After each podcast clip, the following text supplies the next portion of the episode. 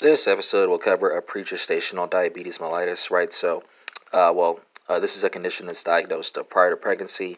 Uh, risk factors can include a family history and autoimmune disorders for type 1, uh, DM, and obesity, unfortunately, for type 2. Uh, treatment consists of a strict control of blood glucose levels uh, with diet, exercise, and insulin, right? so, uh, your fasting morning level should be uh, below 90 milligrams per deciliter, and your two hour postprandial level should be below 120 milligrams per deciliter. Uh, for uh, patients in labor, right? Uh, so uh, you want to the practitioner will want to use finger sticks every one to two hours while the patient is in active labor with dextrose infusion, with or without an insulin drip to maintain tight glycemic control.